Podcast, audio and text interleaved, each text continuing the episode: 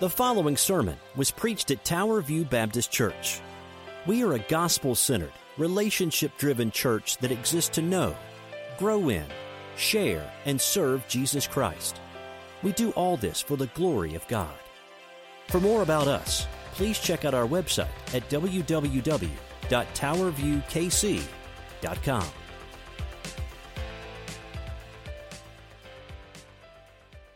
We ask this in Jesus' name, and God's people said, Amen. If you're able to stand with me, would you stand? And as we turn to Revelation chapter 3 this morning, Revelation chapter 3. And as you're turning there, we, if you're joining us, uh, if you're visiting, we're so grateful you're here. We started the study of Revelation back, uh, hard to believe, about two months ago, two and a half months ago on Mother's Day. And we've been through it for the most part every week therein. And I want to, especially before we read, thank uh, Pastor Brian for preaching last week. Brother, you did a great job, and uh, we got to debrief that on Wednesday. And uh, uh, uh there's always things you can improve on. I do that to myself every week. But uh, Brian, you did an awesome job for your first, as we used to say, big church sermon, right? And so thank you, brother, for, for bringing the word as we prepared for the mission team this week. We're in chapter 3 in the book of Revelation, starting verse 7 down to verse 13. The church of Philadelphia. These are real churches, these are real letters, these are real words from our Savior, and these are things that pertain to us today. This is the sixth of the seven churches, the church at Philadelphia. There are no Eagles, there are no 76ers, there are no Flyers, there are no Phillies. This is not the modern day Philadelphia. This is in Turkey. But nevertheless, he says this Jesus says, And to the angel of the church in Philadelphia, write, The words of the Holy One, the true one, who has the key of David, who opens and no one will shut, who st- shuts and no one opens. For I know your works, and behold, I have set before you an open door, which no one is able to shut. And remember Jesus speaking, I, Jesus, know that you have but little power, and you have kept my word and have not denied my name. Behold, I will make these of the synagogue of Satan, who say they are Jews, but are not but lie, behold, I will make them come and bow before your feet, and they will learn how I have loved you. Verse 10 Because you've kept my word about patient endurance, I will keep you from the hour of trial. Just a little time outside note that phrase, hour of trial, is going to be a main focus of our sermon. Is that the rapture? Is it not the rapture? We'll get there. The hour of trial. Verse 10. And he says, I will keep you from the hour of trial that is coming on the world to those who dwell on the earth. I am coming soon, Jesus says, so hold fast when you what you have, so no one may seize your crown. For the one who conquers, I'll make him a pillar in the temple of my God. Never shall he go out of it, and I will write his name of my God, and the name of the city of my God, the New Jerusalem, which comes down from heaven, out of heaven, and my own new name. He who has a ear, let him hear what the Spirit says to the churches. It's been uh, a couple weeks since I mentioned this, but that same pattern. He opens it up, an angel to the church, he gives some words. But this is one of the few churches with Smyrna, two of the seven, who do not receive any negative comments, any critical comments. As you notice there, it's all I will make, I will do, you have done. Thank you, thank you, praise the Lord. This is a good church, the city of brotherly love, right? Philadelphia. Let's go before the Lord today as we see this favored church and what it means for us today. Let's pray together. Father, thank you for your word. It always speaks. May you bless the hearing, reading, and doing of it. But Lord, as we study it, especially this morning, open our eyes to what you have us to see and close our eyes and hearts and minds to the things that would distract us. Father, move me out of the way. May you speak. May anyone here without Christ come to know Jesus, from the youngest to the oldest. For those with Christ, may you grow us in the grace and knowledge of the Lord Jesus Christ. Father, that's always our prayer, but we especially trust you because we cannot do this, Lord. It is all by your grace and by your Spirit. We pray these things in Jesus' name, and God's people said, Amen. You may be seated. Thank you. You know, there's a big question that everybody always asks, and is what does God want me to do? What does God want me to do? Pastor John Piper wrote a book several years ago called Brothers, We Are Not Professionals. And he had this to say I thought was very appropriate for our study of Philadelphia. Piper said, quote, the difference between Uncle Sam and Jesus Christ is that Uncle Sam won't enlist you into his work unless you are healthy. But Jesus won't enlist you into his work unless you are sick. What is God looking for in this world? Is he looking for assistance? No. The gospel and the gospel help is not a help wanted ad, it is a help available ad. God is not looking for people to work for him, but people who let him work mightily in and through them. Do you see that difference in quote there that he's talking about? The point I want to make this morning is what we just read. As you notice there, I believe in verse 8, where it says that phrase, but little power. Philadelphia was a church with little power. In fact, one can make a strong case that the letters of Smyrna, the other church without any negativity given to them, and Philadelphia are the most important. They both received unqualified praise and approval because they themselves had nothing but weakness and nothing of but little strength to give to Christ, and yet Christ gave them the most blessing. They were favored, just as we know from Second Corinthians chapter 12. For when I am weak, then I am strong. For when I am weak, then I am strong. What makes this remarkable is that they were a church with little power. They weren't an Uncle Sam looking to fulfill a job. They were weak, and those are the kind of people that Jesus likes to use.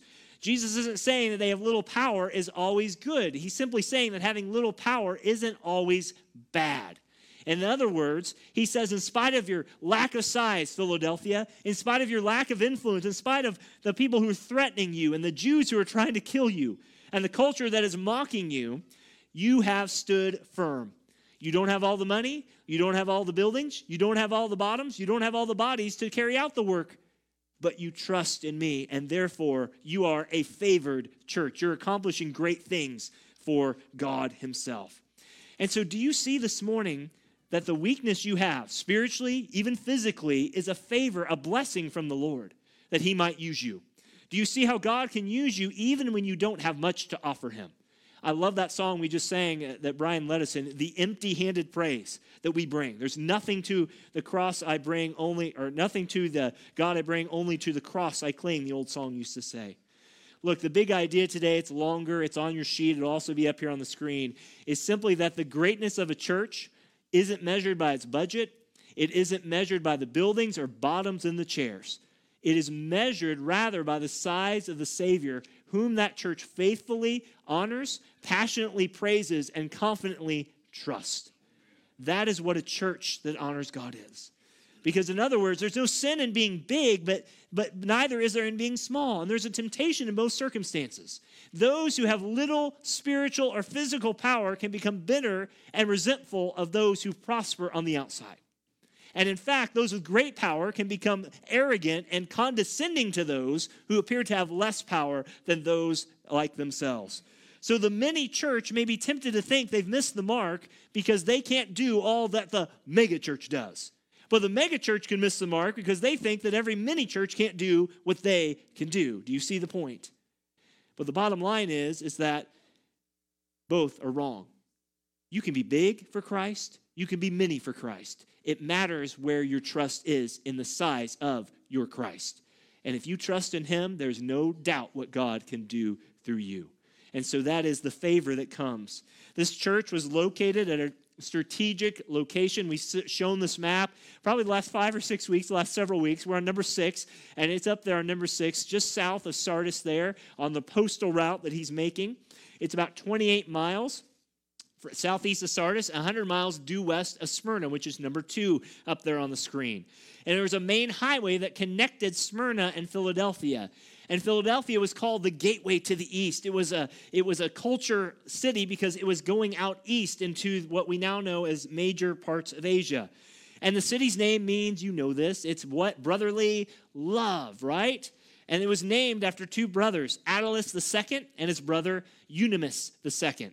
Many years ago, a false rumor got out that Eumenes, who was the king at the time, had been assassinated. So they gave the crown to his brother Attalus. Well, Attalus was uh, going crazy because he wanted to find his brother, and eventually he did. And instead of taking over the throne, when his brother Eunymus came back, he gave the crown back to his brother. And even though Rome tried to come in and stir up the pot, the brothers stood together. Hence why the town is called the city of brotherly love. In 17 AD, it was destroyed by an earthquake because it set up on a big fault line on a big hill and it was restored by Rome and it became a fortress city. In fact, it became a missionary city, such that missionaries for years were sent out of the city. And even through uh, uh, the fifth or sixth century, there was what was called a, a, a great wine uh, product, kind of like uh, California. The, the, the valleys of California with the great wine industry, Philadelphia became known as that. And as such, it became a worshiping center for the god of uh, the Greeks called Dionysus. It was prosperous and pagan to the core, but because in its weakness it trusted Christ, Christ used it mightily. Tower View, we don't have a lot of resources. We don't have a lot of bottoms and chairs. We don't have the biggest buildings. But the size of our faith in Christ is what matters more than all of that stuff. Trusting in Him, the rest of it will come as He pleases. Three things I want you to see about a favored church or a favored Christian this morning. Amy, I think there's a next picture there they can kind of take a look at. This is what it looks like today. This is one of the uh, modern cities. I actually just had a lunch recently with a friend of mine. Um, uh, I'll just call him Bob. Bob, I love you. I always pick Bob as my name. Bob's over here. Not the Bob we know, but another Bob. And he's a missionary in Turkey, and he regularly takes visitors around the seven churches. Lori, wherever you're at, you would love this. Uh, he takes them around the seven churches that are in Revelation. This is a picture he snapped uh, not too long ago on that mission. This is modern day Philadelphia. But I want you to see first off, what does a favorable church look like? In weakness, a favorable church that God blesses, or a Christian that God blesses in weakness, sees the risen Jesus' awesomeness. It sees the risen Jesus' awesomeness. And what do I mean by that? What I mean by that is what verses 8 and, and into verse 9 speak of. Look at verse 8. How did this church see Jesus? First, it saw him as a God of purity, for he is a God of purity. Verse 8 says that I know, Jesus says, I know your works. Behold, I've set before you an open door. And he says, he says, which no one is able to shut, and I know, but little, but you have little power, and yet you've kept my word and not denied my name. Excuse me, my verses are off. This is actually verse 7. He opens on and to, he says, in the angel of the church of Philadelphia, right, the words of the Holy One. What is he saying here? That word angel can be messenger or representative. The church is the congregation, and he's writing with authority and a sense of urgency. He says, I am, Jesus is, the Holy One. He's pure, he's separated, he's not like the gods of those days. And when this church was successful, they took their eyes off what they didn't have or what they were in their own strength, and they looked up to see his awesomeness. And when they looked their eyes up, they saw a holy, holy, holy God. And he's separated from sin because he is holy. In Acts 3:14, he is called Jesus is the holy one and the just one. This word phrase holy one means he is separated from his creation because he is creator. And church, I would submit to you that everything said about God is also exclusively and absolutely said about Jesus Christ. There's so many people today who see Jesus as just a lesser representative of what God is doing.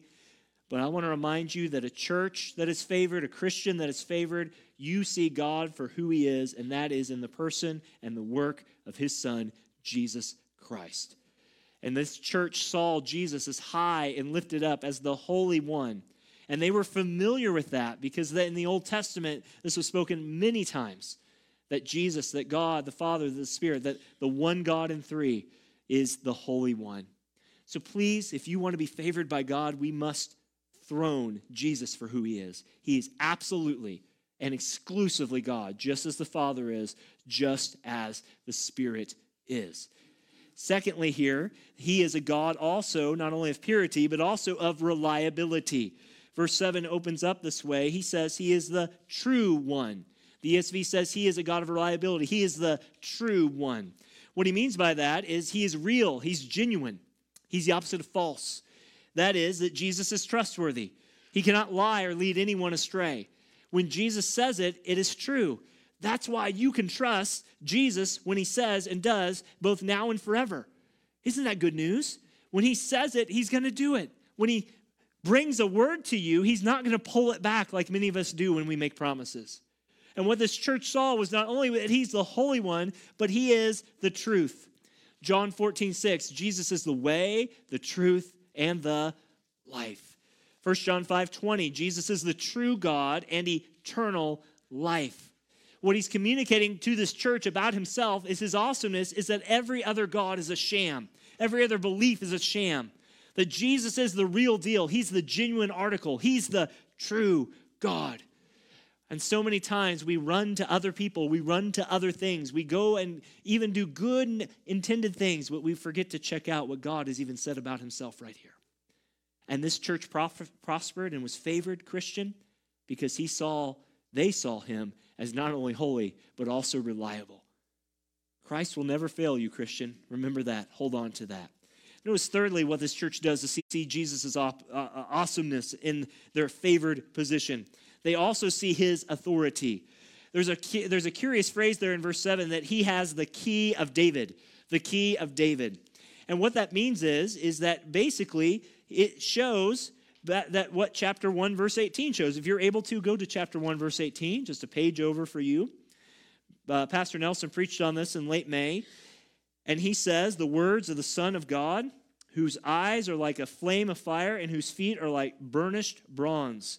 This is the same one connected to chapter 3 that he is the one who is the holds the key of David. That is what chapter 1 implies and what the rest of scripture implies is that he is the son of God. He is the one that all prophecy has awaited. He is the one that looks back to the Old Testament because he is the son of God. Now, if you looked at your Bible, you might have a cross reference there at the end of verse uh, 7, the keys of David. It might take you back to Isaiah 22. And back in Isaiah 22, there was a king called Hezekiah who appointed a man called Eliakim. And Eliakim had taken over for a guy named Shevna, who was not a good gatekeeper. And Shevna was supposed to open the gates at the proper times, and Shevna was not doing his job. So King Hezekiah did what most kings would do, and he pushed Shevna out of the way, and he put Eliakim in to do the work. Eliakim's one job was to open the gate when the king came through or when anyone else came through. He would open it, he would shut it. He would open it, he would shut it. And what the writer here of Revelation, John, records about David and that Jesus is that Jesus has all authority. Jesus can open doors, he can shut doors. He can close doors, he can open doors. He is the greater Eliakim. He is the one who holds the keys to eternal life. Aren't you grateful for that?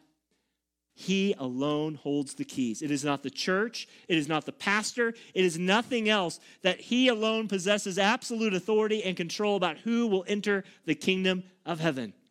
This last week, as we knocked on doors, probably 90 to 94% of the people who were asked this one old school question if God were to ask you, Why should I let you into heaven?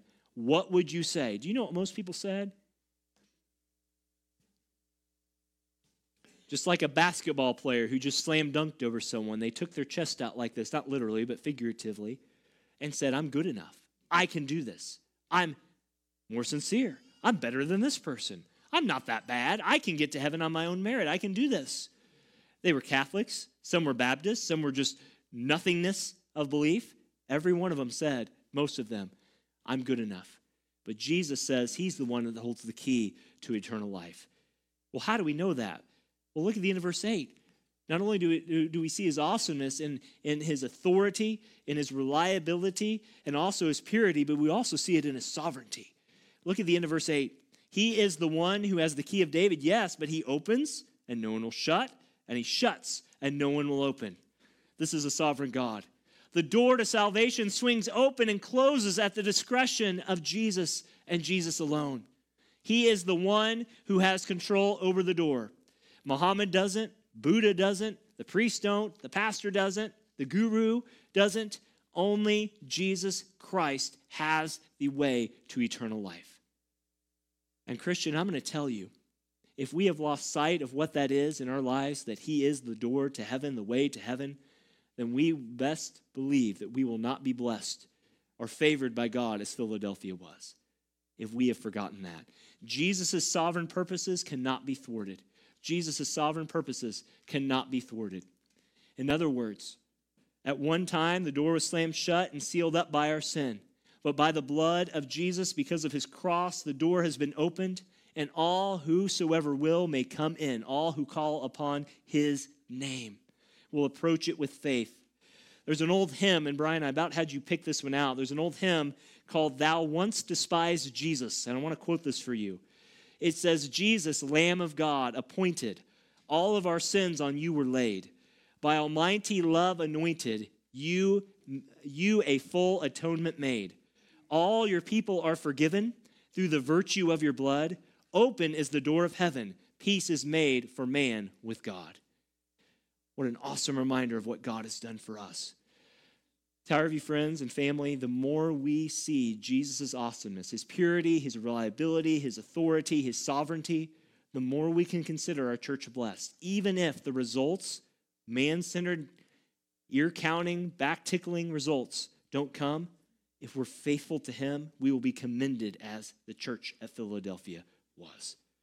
Christian, you may never see the, the work that God has done through you to bless other people, to grow other people, to see the kingdom of God expanded through your work. But trust that God is faithful, just as they did. A favored church or Christian is seeing Jesus as awesome. Secondly, a favorite church is faithful, or a favorite Christian is faithful to the gospel. They are faithful to the gospel. I want you to see first that their energy focuses on God's direction. Look at verse 8. Their energy focuses on God's direction. Jesus says, I know your works. Behold, I've set before you an open door, which no one is able to shut. I know that you have but a little power, and yet you've kept my word and have not denied my name. Look, God knew their works. He knew they were faithful. He knew they were steadfast. He says, See, or perhaps your Bible says, Behold. He says, I've set for you, uh, I, I've put it in purpose, I've put it in progress before you, an open door. But what is the open door here? What's he talking about? I mean, you pray that way sometimes, don't you? God, if it's from you, open the door. If it's not, then be like my mom used to door and slam it like a barn door in winter. We don't want that cold air coming through here. What is the open door here? Well, some have said it's, it's a door to the kingdom, it's a door to prayer, it's, it's access to God. But I think the best understanding here, this door they're praying for, is they're focusing on God's direction to share the gospel itself. Paul prayed this way. He prayed many, many times in 1 Corinthians 16, in 2 Corinthians 2, in Colossians 4 3, that God would open a door for them to have a ministry. Parents, have you prayed that for your kids or your grandparents, for your grandkids? God, open the door for us to talk about the gospel. Open the door for me at work to share the faith once for all delivered to the saints. Look, this church had little strength. They had no political power, they had no money. And a church like Philadelphia could be trusted to walk through the door God opened. Who is it in your life that keeps coming to your mind that you know doesn't know Jesus and you pray for an open door and God brings you the opportunity and you don't share the gospel? I was reminded this week in listening to a sermon from a good friend of mine that sometimes we're too soft in how we present the gospel.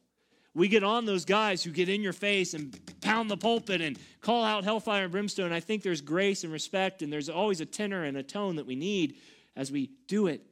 But so often we don't plead with people to come to Christ. We don't say, if you don't come, then there won't be any hope for you.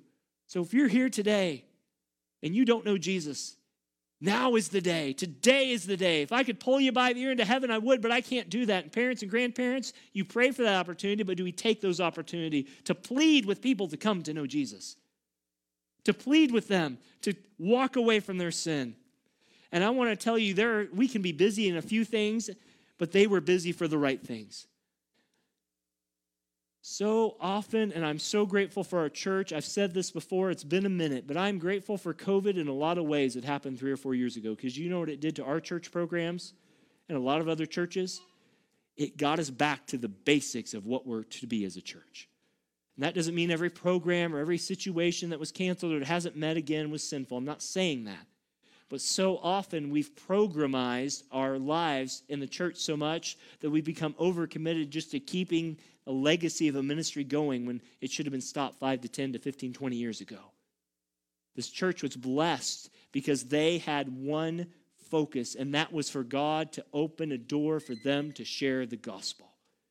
Is that the prayer you have for your family, for your marriage, for all those within your grasp? God, open the door Rather, our church be busy in a few things that present the gospel and grow people in Christ than to try to keep up with every church program and every Six Flags Over Jesus church that tries to do everything for everybody like a buffet or a Walmart or a walk in mall. May God forgive us. There is a busyness that God has, and often it's not the busyness that He that we do. May we be very careful. But as they sought to be faithful to the gospel, they were their energies were directed that way. But notice what verse 9 says. They know their enemies will fail by God's decree. They were faithful even when there was opposition. Look at verse 9. Christ says, Behold, I'll make those of the synagogue of Satan who say they are Jews and are not, but, are, but lie. Behold, I'll make them come and bow down before your feet, and they will learn that I have loved you. He says, Indeed, or behold, there's that synagogue of Satan. If you go back to chapter 2 and verse 8, we saw this um, at the church at uh, uh, Smyrna, the other church that was commended. There were Jews that were among these people who said they believe in God but did not follow God. And in fact, are being used by Satan to oppose the very gospel that Jesus died for. And what he is telling them, he says, I will humble your enemies. As you stay faithful to me, I will humble your enemies. And friends, let it be reminded to you this truth that some will come in conversion, some will bow in judgment. But the bottom line is every knee shall bow, every tongue will confess, whether on the earth or under the earth or somewhere in between all that, that Jesus Christ is Lord to the glory of God the Father. And what he is telling them is this You're a favorable church. I've blessed you. I've kept you because you have desired to follow me even when things are not right. Even when the church looks more like the world, you stayed the course. Even when the culture around you was not Christian, you stayed the course. Even when all your friends and family got on fire for Jesus and walked away years ago, by my grace, you stayed the course. Therefore, you're blessed.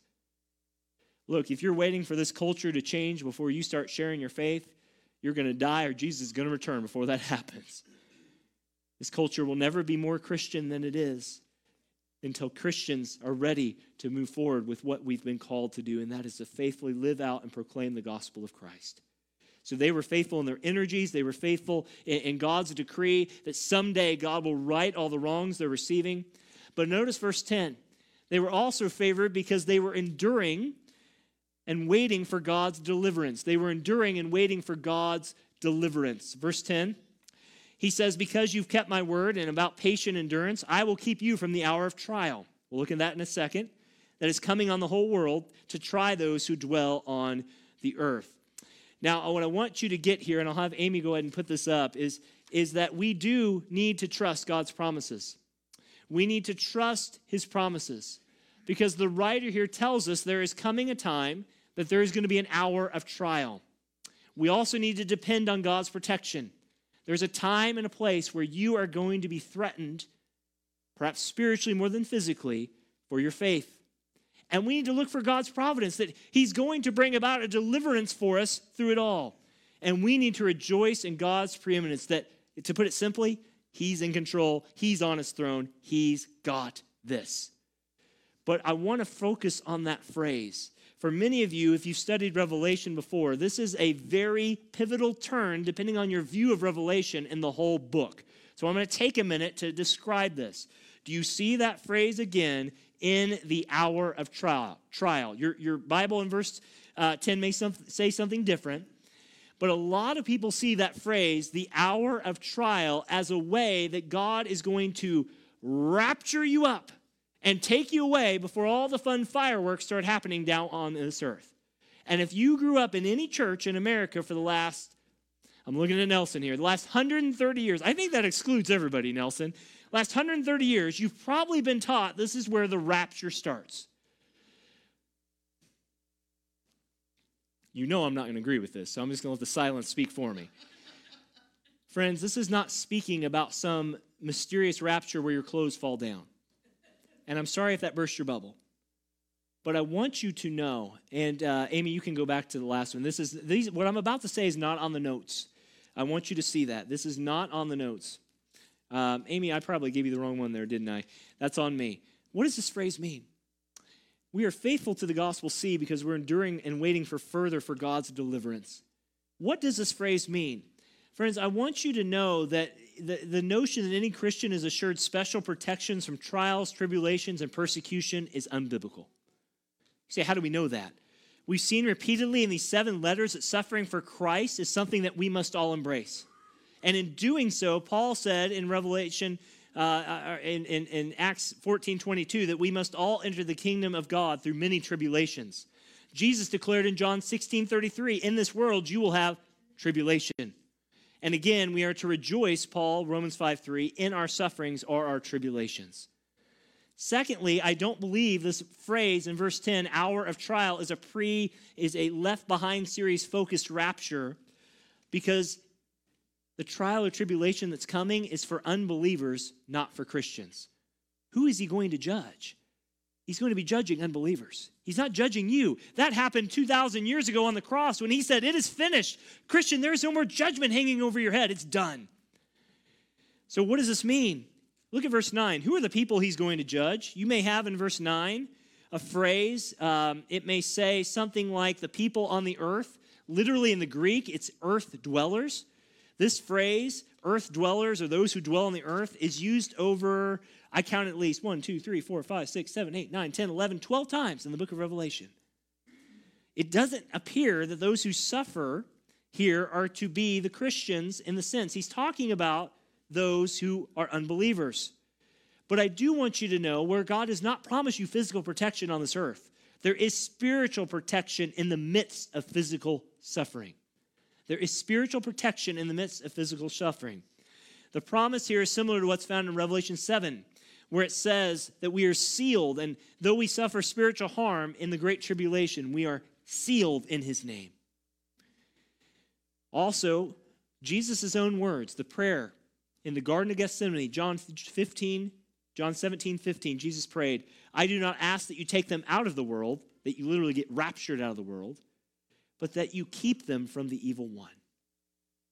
Look, I know that John MacArthur, Dr. Steven Lawson, um, most people that you know believe in a pre tribulational rapture. I am in the minority. Can we all hug it out in Jesus? Okay? But I want you to know that that teaching did not come about until we became prosperous as a nation, especially after World War II.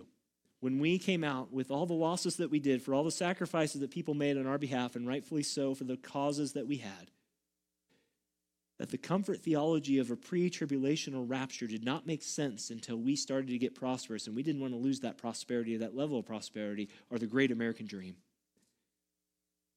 So, what does this mean if it doesn't mean it's a pre tribulational rapture?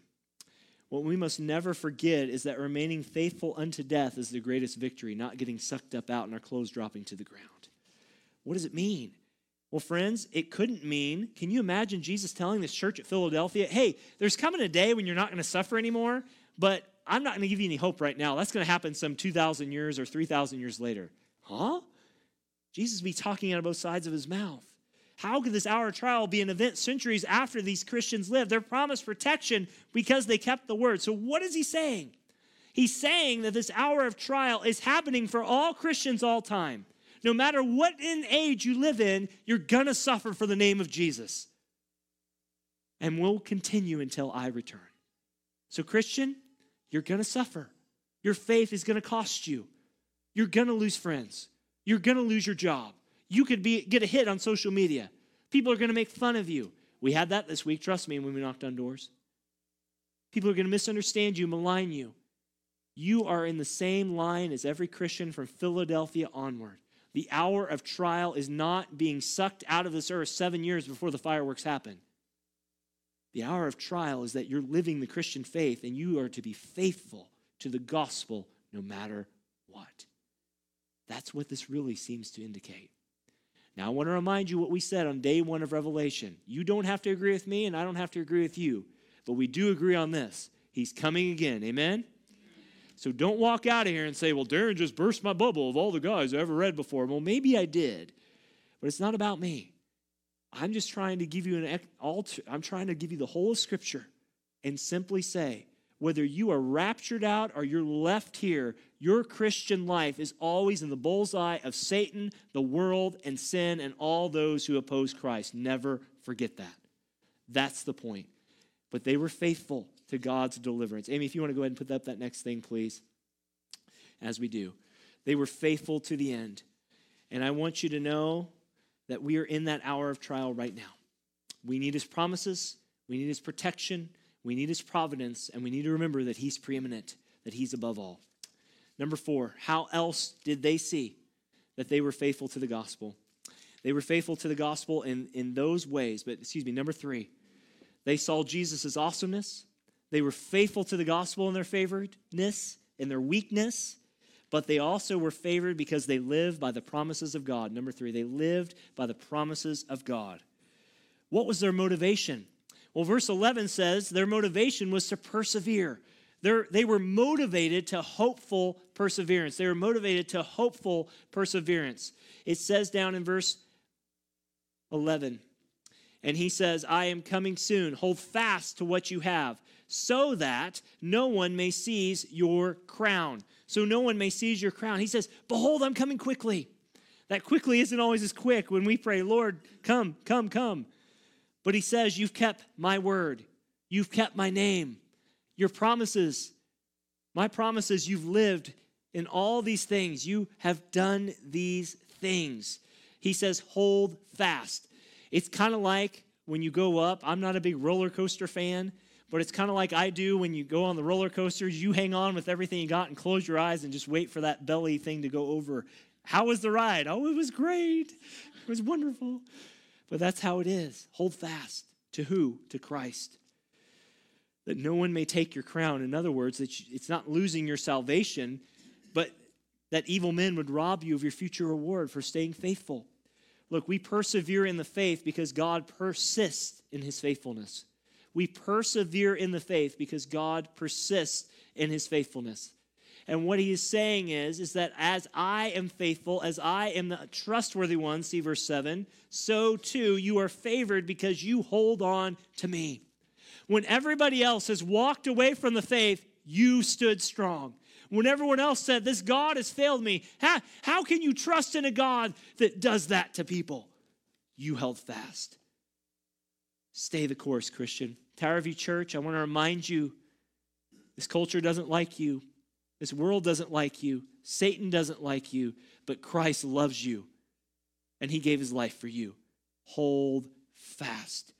They were motivated for hopeful perseverance. They live by the promises of God that he is coming quickly.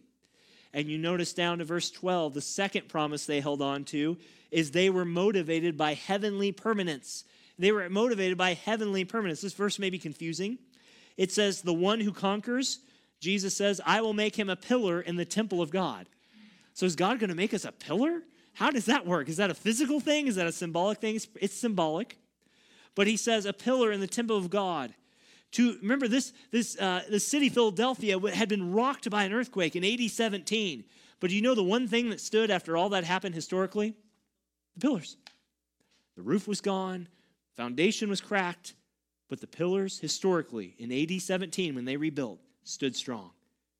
Don't you love that Jesus uses the images of their day and their time to communicate truths about himself? He does that to us today. He says to them, You're threatened by earthquakes of persecution, but you will stand strong with me. They're motivated by heavenly permanence, in that, as one author said, Often the only parts of a city that left standing after earthquakes were the stone temple pillars or columns. Revelation 21 22 says, The Lord God Almighty and the Lamb are in its temple.